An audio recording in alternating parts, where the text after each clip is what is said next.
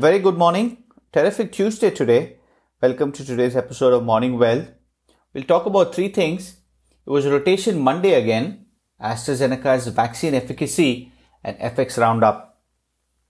The markets climbed on Monday, buoyed by promising news from a third vaccine candidate, the University of Oxford and AstraZeneca said their vaccine was found to be as much as 90% effective in preventing COVID-19 infections, depending on the dose given without serious side effects.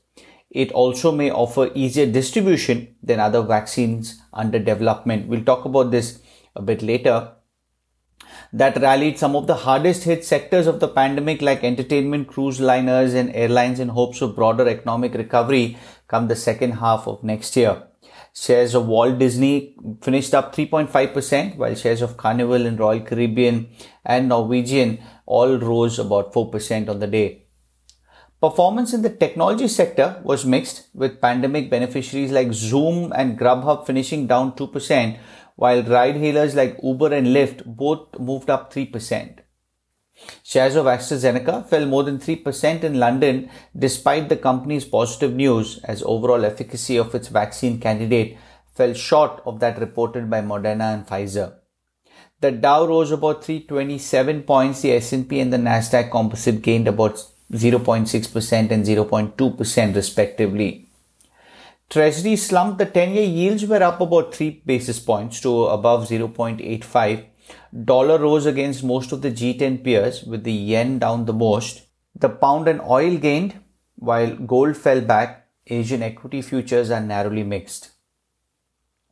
Monday's results from AstraZeneca and Oxford left big questions about how the vaccine will ultimately stack up against the shots from Moderna and Pfizer. My issue was to understand what efficacy rate to believe. I mean, I heard numbers like 62%, 72%, and 90% which got me thinking what's happening over here. So interesting story kind of played out. The higher efficacy result of 90% applied to a subset of trial participants, somewhere above 3000 out of the 23,000 that received half a dose of the vaccine followed by a full standard dose. The remaining bulk of the trial volunteers received two full doses and produced a lower efficacy rate of 62%. A dosing error in early clinical trials by Oxford led researchers to focus on an unplanned half dose given to some trial volunteers, eventually resulting in higher efficacy results announced on Monday. This is according to AstraZeneca.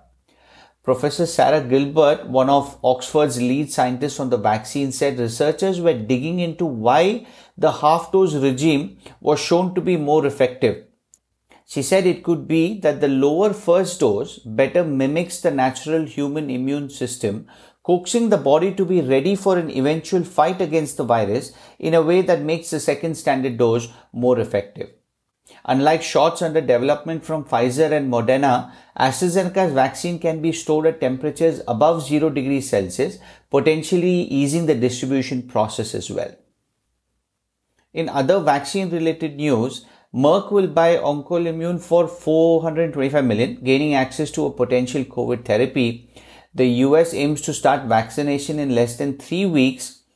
30,000 doses of Regeneron's antibody cocktail will be shipped on Tuesday after it got emergency use authorization. And Novavax jumped after an infectious disease expert made positive comments about, about its own vaccine durability during a Jefferies call with clients. Lastly, on the FX front, the US dollar traded higher against most major currencies on Monday. The gains were sharp and abrupt, coming shortly after the market economics PMI reports.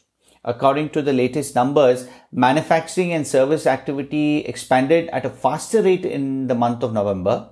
This improvement is a surprise considering that COVID-19 cases shot up this month, forcing states to roll out new restrictions. However, these statistics also explain why some governors have gone to lengths to avoid new restrictions despite alarming co- uh, virus cases. At some point, though, with hospitals overwhelmed, uh, they may need to consider, but in the meantime, the fear of what's to come after Thanksgiving did not stop equity and currency traders from celebrating today's report. Meanwhile, in the Euro US, the Euro US rose briefly above 1.19 before U turning quickly on the back of US uh, strong US data. Eurozone PMIs also were not as bad as economic economists had feared, with manufacturing holding up better in Germany and the region as a whole this month. Given the breadth of the recent lockdowns, a more significant contraction was expected that could still happen as these numbers are subject to revisions. Germany's IFO report is due for release tomorrow and there's a good chance business confidence soared more significantly than activity last month. And if that's the case, we could see that reflected in how the Euro USD will behave. That's the update. Stay safe and healthy and I'll speak to you tomorrow.